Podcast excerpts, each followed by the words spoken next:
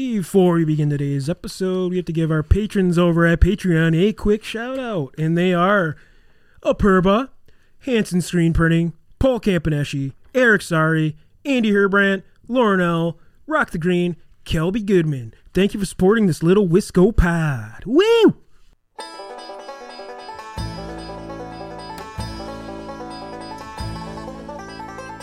Hey, welcome to the Wisconsin Drunken History Podcast. We are your hosts, Eric Sturgeon. And I'm Russell Sari. This podcast is about all things Wisconsin, history, music, culture, and beer. Although we don't often use strong language, the content is not intended for young audiences, so listener discretion is advised. If you love the bluegrass music you hear in this intro, please check out Dang It's from Madison, Wisconsin by visiting their website, dang-its.com. Now on to the show.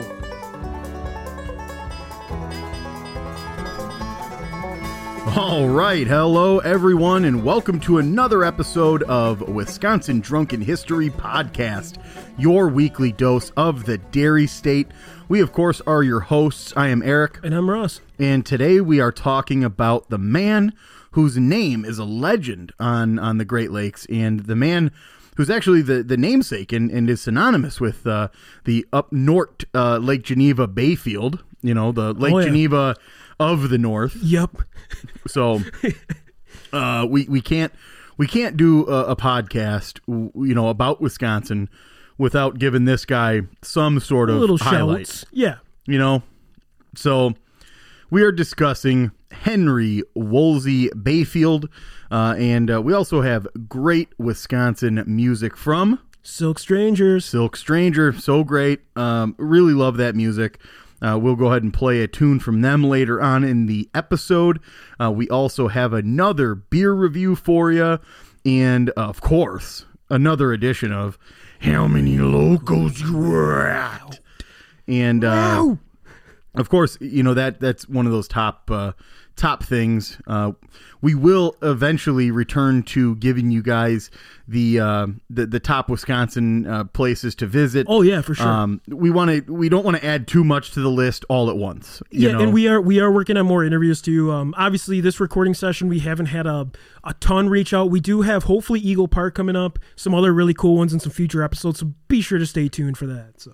Yeah, exactly. So we do have some really cool ones planned. Oh, yeah. The ones that we've been trying to get for literally the entire time this thing has existed. It's kind of cool, like our collaboration and network of podcasts, too, we've had on here and that we're friends with, and we're probably going to be on some future episodes of as well. So. I mean, hey, HILF, History awesome I'd Like podcast. To Fuck, with Don Brody, and then Bottled Up Bitches. They have been really great over there. Super awesome friends. Poor Historians has been great. We definitely have a collaboration in line with them as well. Yes, we do coming up very shortly. So we discussing some cool medical stuff in Wisconsin. Yeah, we'll keep you all posted on all of those things as well. But those are just a few things, and then the Creep Spooks and oh yeah! Am I saying that one right? Yep, with Lauren Cram. Yep. Laura Cram, super cool person. Actually, I met her from another podcast I'm really huge fans of, the Cryptonaut podcast. Weird cryptids and shit, like just weird stuff. I'm into that, you know, just kind of funny comedy, makes your Mondays go quicker kind of stuff. Exactly. When you're at work, so yeah, a great little way to sort of just forget about your everyday thing and just sort of let your mind wander into this other adventure or piece of history or something. So while you're at it, if you can, go and leave all of us some sort of like and review. And hey, if you're on Spotify or Apple, I think you can subscribe so that we are notified about, you know, new episodes or anything like that. That would really help. And then also just continue to do word of mouth. Russ and I, we've really come a long way with all this stuff, just based off of you all sharing that your love for the show and supporting and putting, you know, like our logo on your chest. Yeah, know? We've done like no commercials on any of our stuff. Like we keep it pretty much, you know, low key. We want to keep it that way, right? And we really appreciate you guys supporting us and helping us do that. So the best way, too, is to go to our website, WisconsinDrunkenHistory.com. That's where you can find links to not only our Patreon, which is a way to really personally, financially give a little bit of money that goes directly towards buying local artists' music, local breweries, beers, and that kind of stuff. Also the Tea Public Shop.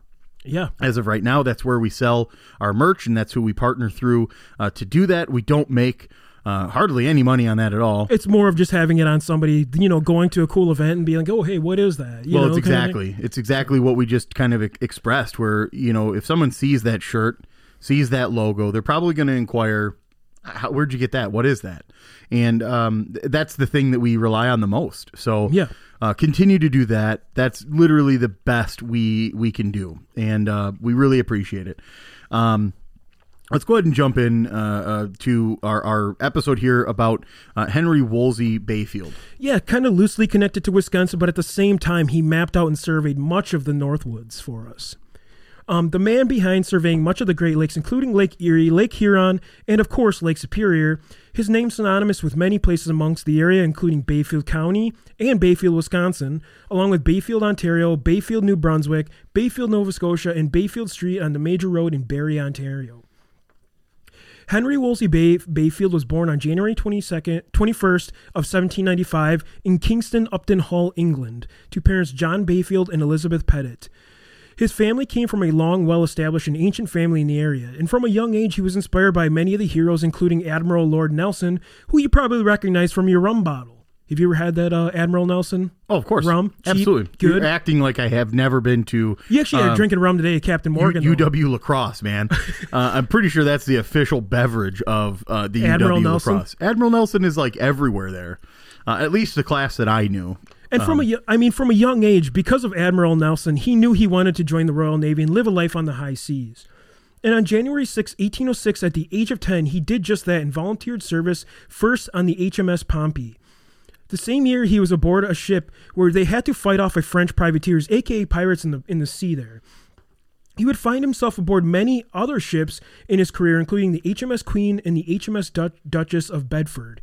Aboard the HMS Duchess, he was wounded when a battle with Spanish ships near the Gibraltar Straits, and for his work during the battle and recognition amongst the Navy, he was transferred as first-class volunteer amongst the HMS Beagle on September 1806, where he would be involved in many battles at the age of 14 and was promoted to midmanship in 1810. That's pretty big, too. I mean, yeah, to not just be like a... you know, the kind of lower seaman or whatever it is. Yeah, you know? Yeah, and he's just a kid. I mean, he's 14 years old. Very young.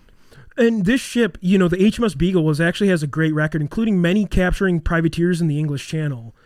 Just a ton, like a massive record. And if you want to learn more about the HMS Beagle, check it out. It's pretty neat. I mean, that's like being a, you know, some sort of a captain or, you know, leader of an army brigade for sure. Having won many different battles in a single war. At 14, fighting off pirates is pretty. Can you imagine clutch, that? So. Like, Russ, when we were 14, and I know this because you and I hung out quite a bit at around that same age.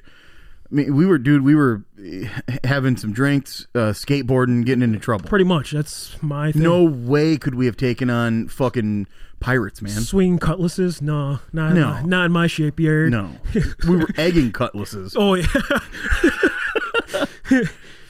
He would arrive in the New World, specifically Canada, at the age of 15, many years before he would come back to survey. In April of 1811, he was transferred again to the HMS Wanderer, and this was where he was able to create a life on the high adventure and saw many places, including the West Indies, Spain, and coastal areas up and down North America. At the age of 19, on March 20th of 1825, he was commissioned as lieutenant and was under the assistance of Captain William Fitzwilliam Owen. That's British as hell. That's fine, dude. Brian's. John's, dude. In the beginning, his career in surveying land in the Americas, originally just Canadian rivers and streams, where the story arrives in Wisconsin was on June of 1817. He would become the Admiral Surveyor of North America. So he's like the main guy surveying the new areas. And surveying is huge at this time because, again, I mean, a lot of this stuff is completely unexplored by... you know, the modern white man is what I should say. So you're basically you're mapping out areas where ships can come through. You're making trade routes, all kinds of stuff. Seeing where there's land that's appropriate for ports and things like that. I mean, in like areas where you can even anchor, because you have to be offshore, and there has to be a rocky bottom for an anchor to basically catch on those rocks. An anchor of a schooner, exactly, a ship of that size, you have to have a pretty decent bottom. It's not like having a pontoon, you know, or a runabout where a sandy bottom's fine. You need something that's really going to grab onto this big double-sided anchor, and it has to be the depth of the water has to be certain as well, because let's be honest, the hulls of those go a lot deeper than just your normal run-of-the-mill weekend boats, and at the time, obviously weekend boats didn't exist, but like canoes or, like you said, schooners, you know, these smaller ships, you know, these bigger fucking things are they require a much bigger depth, and you have to be like pretty far off shore. And you have to be super exact. And then you slip in your dinghy and head over to the shore. It always happens to me every time. I slip in my dinghy. You slip in a dinghy. You just go. Yeah. Anchors and slipping dinghies. And while surveying the Great Lakes, he mapped out much of the Northwoods coast, including Cornucopia, Ashland, Bayfield.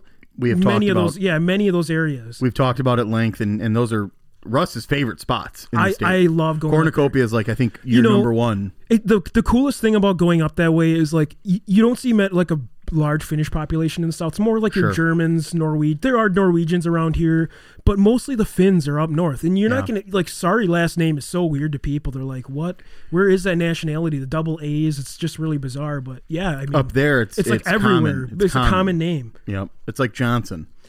And he did this job all the way up until 1825, where he would actually return to England after surveying Superior, Huron, and Erie completely. Wow. The Crown would again call him up in 1826, and they had made him a commander, where he would again travel back and found himself once again in Canada, where he was to map out and complete the survey of the St. Lawrence River waterway. And this was probably one of his most important things, because this is the main ship route out to the ocean where ships could pass and come in to these areas. And it's super beneficial even today for those who use it, because he did the initial mapping of this area, like depths. He did places you can like basically dock, stuff certain like landmarks that. That are permanent out there as well. Yeah. And due to all of his accomplishments for England, on June 4th of 1834, he was promoted as Captain Bayfield. And during his time home on April 2nd of 1838, he married his wife, Fanny, who was a daughter to General Charles Wright. And in total, they had 6 children total. In 1841, the family would have to make the move to Charlottetown, Prince Edward Island. Oh, sure. Which is Canadian as hell. Yeah. And this was where more survey would continue. And they wanted him to be there so he could just be there completely full-time surveying this area. Yeah. He would again be promoted many times over his career, including Rear Admiral of White on December 8th, 1857, Rear Admiral of the Red on August 9th, 1861, Vice Admiral of the Blue on April 27th of 1863, and Vice Admiral of the Red on January 11th, 1864. Some of the highest titles in the Royal Navy. I mean, yeah. And I don't pretend to know much about the Canadian or Royal Navy or anything like that, but like those are, you know, some of the titles that garner a lot of attention and a lot of responsibility. You're the best of the best, you know. And he did retire after mapping out much of the area on March 31st of 1866, and was finally promoted to admiral on the retired list on October 8th of 1867. He wrote books in his retirement, including the St. Lawrence Pilot. Many places and ships have been named in his honor in England, the English, Canadian, and America. And he is someone we owe much credit to when it comes to mapping the St. Lawrence Waterway, northern Wisconsin, pretty much the landmass, where you can map out waterfalls, all that stuff was originally done by this man. Right. And he died on February 10th of 1885 in Charlottetown at the age of 90, which is pretty good for the time period. Like that's 30 years over the standard at that time. It was about 64, 65 this period. And to figure that he had a little bit of time after retirement to devote to just home life and to have garnered so much respect in all three navies here in this sort of ally area, Canadian, American, and English. Canada has always had ties to England, even till today. I mean, like that's why the royal family moved there. What's his name? I don't even care. I don't find out shit. But him and his wife ended up moving to Canada. I was just gonna say too, you know, I don't sip tea. So much of that area, you know, was kind of from that earliest English. You know, the people that moved from England as like protesters, you know, and you know, came to the Canadian area on that eastern side, and then also the American eastern side as well. Essentially, those are the same people. It's just where they settled was different. And whether you're in New York or you travel just north over the border to Canada, those are very, very, very similar areas. Do you participate in any like English things? I mean, I sip gin. It's probably the most English thing I do. Do you like Earl Grey? Do you like crumpets? No. Yeah, I mean, crumpets. Sure. Gin is probably my favorite. If when crumpets I'm drinking, is essentially just like a nasty salty biscuit. Yeah, I mean, I would eat that. For me, gin though, like, is like the most English thing I probably do. That's the one hard drink I actually drink most of is gin. I did not know that gin had a strong English tie. Yeah, it does. Actually, it's a very, yep. And actually the... gin and vodka are almost the exact same thing in how they're distilled. It's just the addition of basically juniper berries. Yeah, and India Pale Ale, because of the high ABV, it was actually why it's called India Pale Ale, because they would travel from India to England and it would save a little bit longer, sure, and they would drink it there. So that's the Indian Pale Ale. Right. So future captains and freighters owe much appreciation to this early exploration in the waterways, as well as mapping of the Northwoods of Wisconsin. Thus, the name Bayfield, Wisconsin originates. Yeah, what a great story. First of all, and then I mean, what a cool life. I mean, really, that'd be so awesome to live a life adventure like that. Like for me, a really awesome piece of history and something that I think anybody who travels throughout the state of Wisconsin, and especially those who travel to the extreme north of Wisconsin. Very cool to know. Next time you're in Bayfield, just think about it. It was named after this guy who actually mapped the area out. I've actually never traveled as far as Bayfield. Really? I've been to the northern tip. I've been to some of the Apostle Islands. I've been as far north as you can. I've been to Canada, so... Yeah, I'm not allowed in Canada. Yeah, well, that's not good. I know, but that's fine. I can see it just fine from Detroit. Yep. You can see London, Canada over there. You know where it's at. And my favorite thing, I think, is... You know, I guess the further north you travel, the more the weight sort of lifts off your shoulders as far as anything goes. You know, normal, you know, society from the cities in sort of the more central and southern parts of Wisconsin, you know, we sort of drive in a way that's different. As soon as you get up there, you feel it. You really feel it. You know, the right lane becomes now... a thing that exists only for a stretch where people can then slower traffic. You actually do get over to the right, because as soon as that lane opens up or becomes a lane, you know, to just get over. And then people in that left lane can just zoom past you. And then within a mile or two, it becomes no longer a lane. And then you merge back over, and you just feel it. And like I said, as far north as even Minocqua is great, you know. It's just a totally different feeling, and I think I can appreciate what you feel for that area. And my family is, you know, we have that sort of same heritage as yours, not quite as much Finnish, but certainly Norwegian.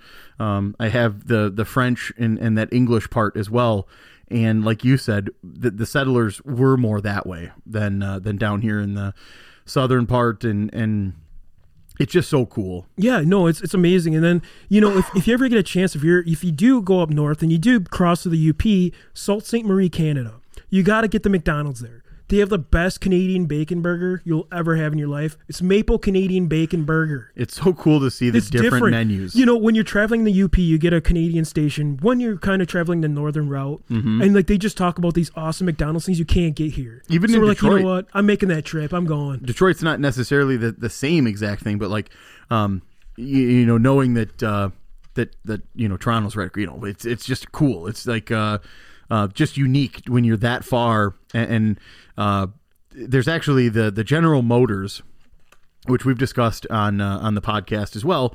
The General Motors like headquarter building or whatever is right there, like within a stone's throw of the bridge that goes right over. And I think that is London, Canada, correct? Yeah, the one over there. I think it is. I've actually only been to Toronto once for work. I've been to Sault Ste. Marie, and then I've been to Thunder Bay. It's so cool. It's the only Canadian experience I've had. But. So cool to know that, you know, you can get that close, and then you can hear different radio stations. You can kind of, you can feel the culture difference, too. Oh, yeah. Because it's definitely more laid back. There's people that work here, too, from the Canadian side as well. Oh, yeah. So very cool. Glad that we have discussed, finally, the namesake. Yeah, it's just a really cool history, and Henry Wolsey Bayfield has just a really cool history, and there's much more. There's actually documentaries out there, so if you want to learn much more, read his books. Yeah, read his books. Yeah, you know, if you are a seaman, if you will, check out his other stuff. I mean, like original mappings are all out there on the internet. You can just pull them up, download them, or whatever you want to do. A lot of his publishings you can still get. I think Library of Congress actually has them, so check that out. All right, so moving on to our amazing Wisconsin music segment, Russ, we have one of those bands that I think is kind of playing, you know, really awesome music that really has heavy influence in a generation that you and I feel so at home to. Like, we're old souls that I believe are born in the wrong era. You know? For sure. And you know what?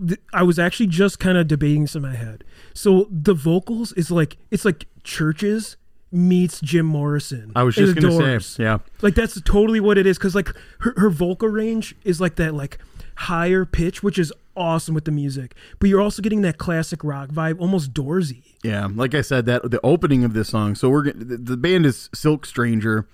And the song that we chose, and we had informed them too that I think we would like to use, is Bones. And, you know, we kind of gave them an idea of why, you know, and we don't like to tell them too much up front about why we choose or you know what the whole vibe is. But I think for you and I both, the selection of this particular tune really came because the opening reminds us so much of the Doors, Jim Morrison, that sort of smoky vibe. Yeah, smoky room. Definitely that 70s rock, you know, late 60s, early 70s kind of classic smoky rock. Like, I'm not getting the Ray Manzarek keys, but you know what I am getting? Just great Jim Morrison type vocals and this bass vibe that, you know, the Doors had, I think, maybe a little bit later in their career. I know they only released like 3 albums or whatever, but Ray Manzarek in the early part really kind of took care of the bass because they didn't have a bass player. It was just keys and then the guitar and drums. But the big thing was that bass player was kind of missing. And I'm thinking this guy, you know, whoever's playing bass in this band, easily could have fit in with that, like, amazingly. So her vocal range really reminds me of Lauren Mayberry from Churches. Like, yeah. I think like the notes, you're not wrong. The notes she hits are almost identical, but like it's literally like that mixed with like this really cool classic rock like vibe. Doors, like you thought, just phenomenal band. Yeah. So we're definitely feeling a lot of 60s and 70s amazing influence here, and brought you know, probably via a DeLorean time, you know, traveling from then into now. And we're all graced with this, you know, this Madison based band that is hitting just that so sucker amazing. 88 gigawatts. Yeah. Gigawatts. But, love it. Silk Stranger, Bones.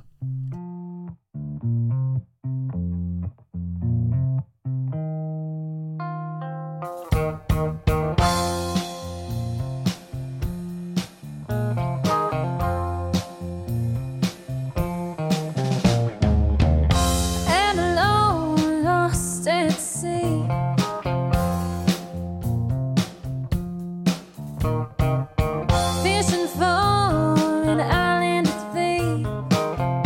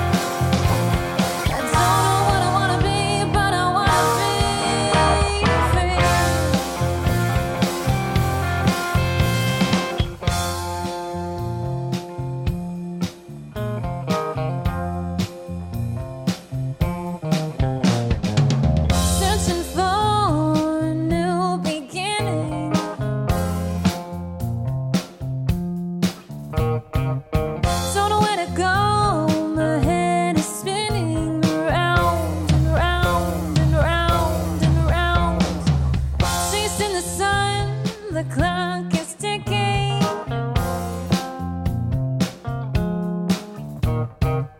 Float along, the boat's still kicking. I feel it, I feel it, I feel it, rolling the bones. I know that, I know that, I know that, I know that you know. I don't know what I wanna be, but I wanna be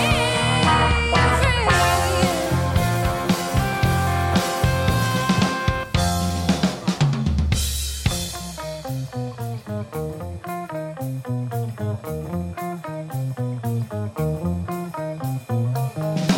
Diamonds, ruby, silver, gold. Don't wanna want, but I wanna be told. You think you need me, but you don't know, no.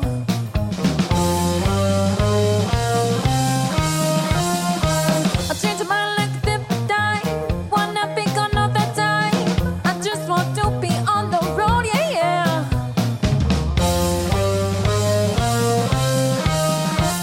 I feel it, I feel it, I feel it, I feel it, I feel it, I feel it, I feel it, around in the bones. Around in the bones. Around in the bones. Bones, bones,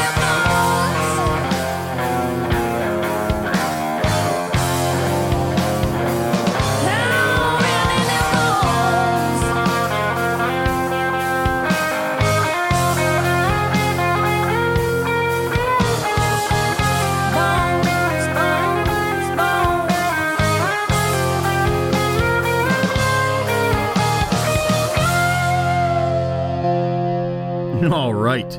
Again, that was Silk Stranger. The track there was Bones. Awesome song. All of what Russ and I had already said still rings true, and I hope that you all hear that same influence and Check out their Bandcamp, Exactly. SoundCloud, Yeah. follow them. Like, it's just amazing. Instagram and everything too. They're constantly posting cool stuff and upcoming events and just really great music. And like we said, that type of influence is something that is great. I mean, those were the bands that literally shaped modern American rock, and to have that sort of influence sort of ring through without covering the band. You know, obviously if they're just doing a cover of People Are Strange, we're going to hear it, you know, or For Peace sure. Frog. But they're not. They're creating their own new individual sound, and we can just hear the things that they're pulling from, and it's amazing. I love it, and I think that their catalog is just going to continue to grow, and they're going to continue to be this amazing Wisconsin band that hopefully we hear a lot more of. I agree. So let's go ahead and jump into our beverage review segment. This is another great beer, and from a great friend of ours who we have featured a number of times in different things that we've done here on this podcast. Henry from Mobcraft, and they're actually opening up a another location here right down the street from my house, which is pretty nice for you, which is awesome, because I do love Mobcraft, and I do really like going downtown to their location there, and it's in a cool location. I mean, it really is. And it's a nice location, and it's very close to a lot of different things that we really enjoy. Yeah, Broken Bat's down there. You got Great Lakes Distillery. It's close to the lake. Really close to Summerfest and some of the axe throwing stuff that's down there. And not only that, but they do some really great stuff with Paws on the Patio, so you can bring your dogs out there to the outdoor spot, and it's amazing. So, yeah, the thing with Mobcraft that's kind of tough for people is, like, a lot of their stuff is limited release because it's all crowdsourced. It's a crowdsourced voting type stuff. Exactly. So we did end up getting the double I Pear A. For anyone who loves pears, this beer is amazing. It's a double IPA. Which may lead us into how many locos article, Eric? What are you thinking? This is pretty high ABV, 8%. Well, yes. We might end up in a local article. Well, I think coming up. I think what you have to be careful of, first of all, this isn't a Third Space 5-year anniversary of 16%, but 8% for just a normal release beer is a lot. That's a hefty alcohol by volume. Yeah, so we, you know, when you pour this beer, it actually almost pours like, it looks like orange juice. It's like an orange colored. It looks like a gold bar that has been melted down into a delicious greatness. Yeah, and it's super delicious. I mean, the pear's coming through very well. It's not overbearing because you're getting like a fine balance with the beer and the pear. As somebody who has an orchard on their farm, I love pears. We have Bartlett pears and all kinds of different versions and varieties because I love pears. The can art is just super cool.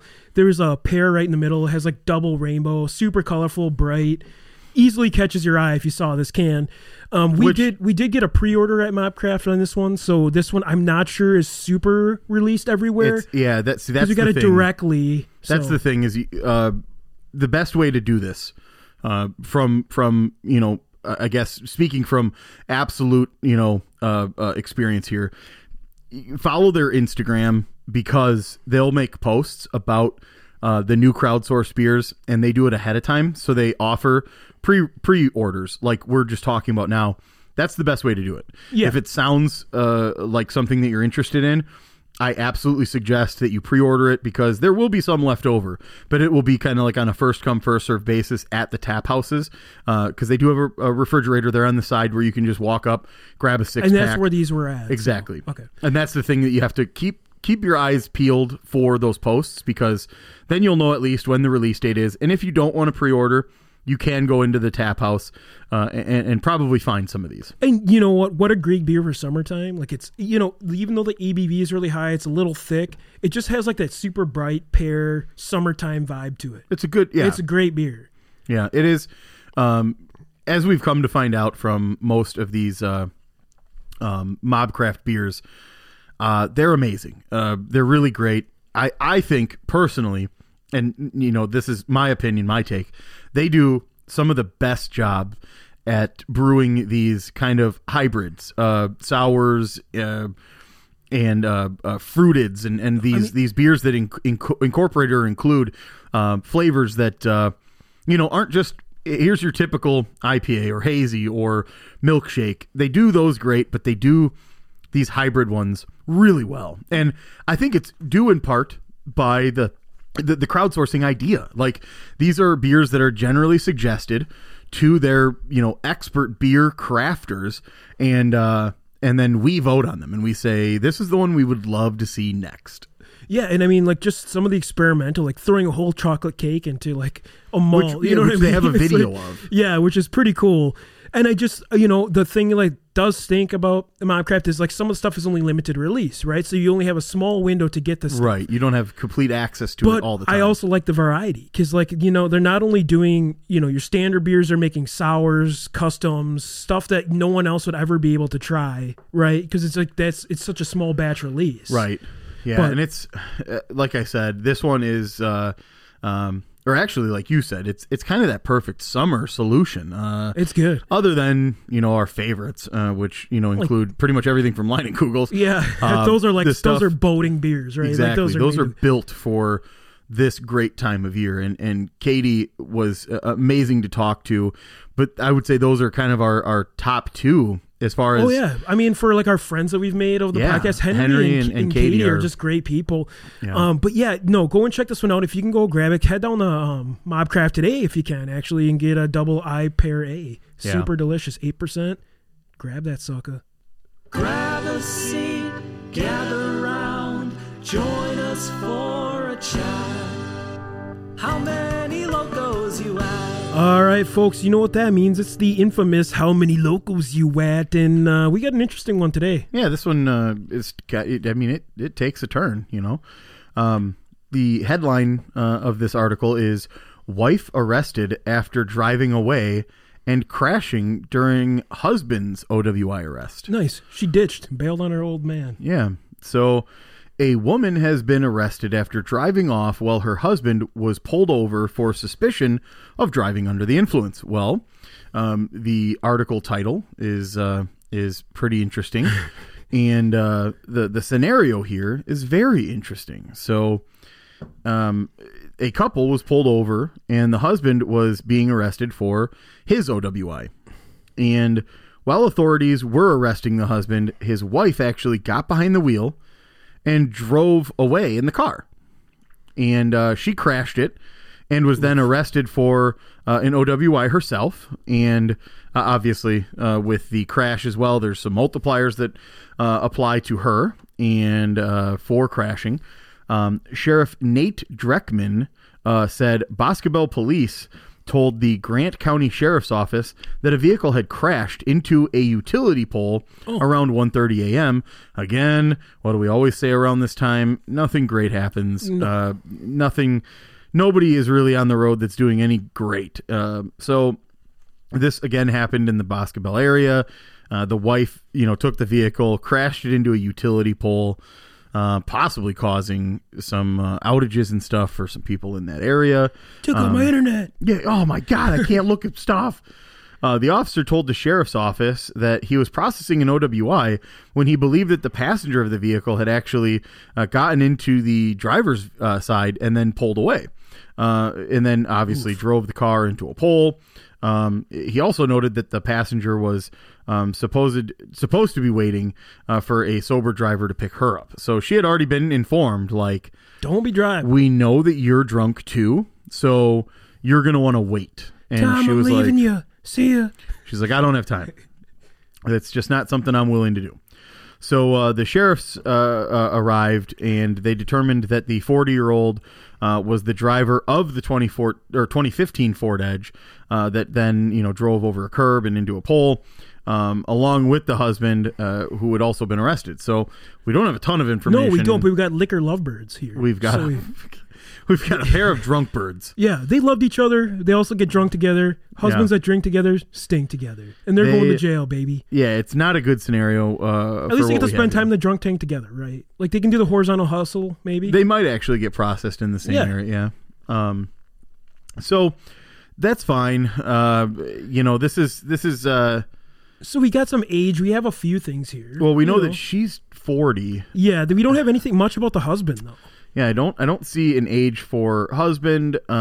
This article really. I'm guessing they're both pretty hammered. They probably went out. They're probably both in their 40s. So yeah, they're kind of mid-aged. They fish fried it out. It's a Sunday. Maybe they're watching a Packer game, eating a fish fry. That's very true. Couple fashions are like, let's go home and bang, Tom, and not a good idea. You never know. Yeah, I mean, like, you want to go home and do some frisky biz, but you also got to watch for the boys in blue. The old Tom Cruise frisky business. Oh yeah, that was the sequel to risky business. When you're in your underwear sliding on socks, you don't really want to do it drunk. I'll tell you that. No, for sure. Yeah, shirtless or shirt. I think he had a shirt on. I don't remember. Got that old record on. Yeah, exactly. When you're dancing around to some Bob Seger, rather. Tom Seger. You keep saying Tom. You said Tom, then I said Tom Cruise, and Tom Seger. It really took a turn. It was Bob's brother. He made a couple hits back in the '70s. He actually helped Bob write the old records on the shelf song there, but never a good idea. She was informed that it was a bad idea, and she went against all that better judgment and said, "Fuck it, I'm good." Are we kind of like averaging out the two weds here? What we got going on here? I mean, we don't have a lot. She did crash, and he got pulled over. He's obviously driving like a douche. Let's do a combined. Yeah, we'll do a combined average. I think you're right. I think this is a great opportunity for us to. So, and remember, she's a smaller, petite lady, 40s. Maybe. I mean, that's what the image looks like. She looks like she shops at Dolce & Gabbana. At least the image does. Like, she's like pretty classy. Like, yeah. This isn't your Old Navy. No. Type. This is Dolce & Gabbana, maybe Banana Republic type. Which Banana Republic is like the fancy Gap, or fancy Old Navy, and then Gap and Banana Republic are all owned by the same thing. But, the one, doesn't necessarily always afford the other. So, she's not looking at Old Navy. I mean, if this is the woman, she's upper middle class in her 40s. Her husband probably the same. They're going out at night on the town. And they do have a 2015 Ford Edge. It's kind of a nicer SUV. Yeah, they're doing all right for themselves. They're doing good. They're doing all right for themselves. Now they're not doing so great. No. Now they've got themselves in a real pickle. Their Ford Edge may be in an impound lot, and those two are serving some time in a drunk tank together, at least. They're definitely not having a Bloody Mary tomorrow morning. Nah. Probably a bloody argument. Oh, yeah. Since we don't have a ton of information about... but we do where each of them are at. We have ages. They're well in their 40s, both of them. One got in an accident. She crashed. So we do have some. I mean, we don't have like previous. I think for me, and I speak for myself, you can chime in here in a second, but when you crash in this type of situation, I think I automatically have a number in mind for a crash. Yeah, and you know what? I think for the husband too, like they most have been both driving erratically. Obviously not blackout because they're still moving and doing things, but like they weren't driving very, very nicely, and so therefore the suspected drunk driving thing kind of happens. They get pulled over, and then she's like, she confirms it, drunk driving, and then smashes into a fucking pole. So I'm with you on this, and I feel like I've got, now again, this is combined. I got it combined too. I'm gonna go combined, not average. I'm gonna go combined. Do you want to throw yours out there? I'm gonna throw mine too. Yeah. 3, 2, 1, 14. 24. Oh wow, you're going high. This is combined together. I was thinking you're adding them up. I think they were both 12. You think, okay, so you're adding them up. So I would have been a 28 with the combined. So 24 and 28. So we're going to 26 local, couple, lovebirds in jail, spending time together, horizontal hustle, jail cell. We got everything. Back to the polka episode, huh? They're going two-step. Yeah, so I think you're right, 26. I feel fairly comfortable with that number. Should I hit the wood? You know, want to know what? Why don't you guys take a Polish hop to rehab? Yeah. Sound the gavel, Eric.